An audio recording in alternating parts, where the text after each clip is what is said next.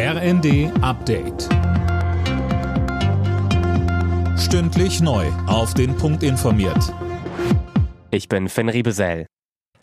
Während sich die Hochwasserlage in einigen Bundesländern entspannt, bleibt sie vor allem in Niedersachsen kritisch. Große Teile des Landes stehen unter Wasser und für die kommenden Tage ist neuer Regen angesagt. Gisa Weber berichtet. Niedersachsens Innenministerin Behrens geht im Deutschlandfunk davon aus, dass sich die Lage in manchen Regionen sogar noch einmal verschärfen wird.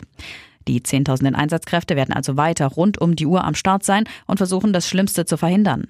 Ministerpräsident Weil sagt, ein Hochwasser dieses Ausmaßes hat es hier bei uns zuvor nie gegeben.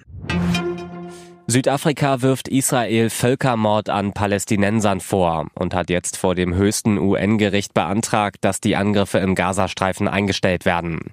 Bei einigen Taten handele es sich um Völkermord, argumentiert Südafrika vor dem Internationalen Gerichtshof in Den Haag. Die israelische Regierung wies die Vorwürfe mit Abscheu zurück. Mit seiner Klage mache Südafrika gemeinsame Sache mit der Terrororganisation Hamas, heißt es. Unterdessen hat die israelische Armee ihre Einsätze im Gazastreifen ausgeweitet. Jobverweigerern das Bürgergeld drastisch kürzen. Für dieses Vorhaben bekommt Arbeitsminister Heil nun massiv Kritik aus den eigenen Reihen.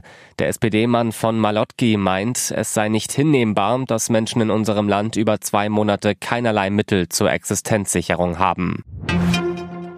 Andreas Wellinger hat den Auftakt der Vier-Schanzentournee gewonnen. In Oberstdorf siegte der Deutsche vor dem Japaner Ryoyo Kobayashi und dem Weltcup-führenden Stefan Kraft aus Österreich. Zweitbester Deutscher wurde Philipp Raimund auf Rang 6. Alle Nachrichten auf rnd.de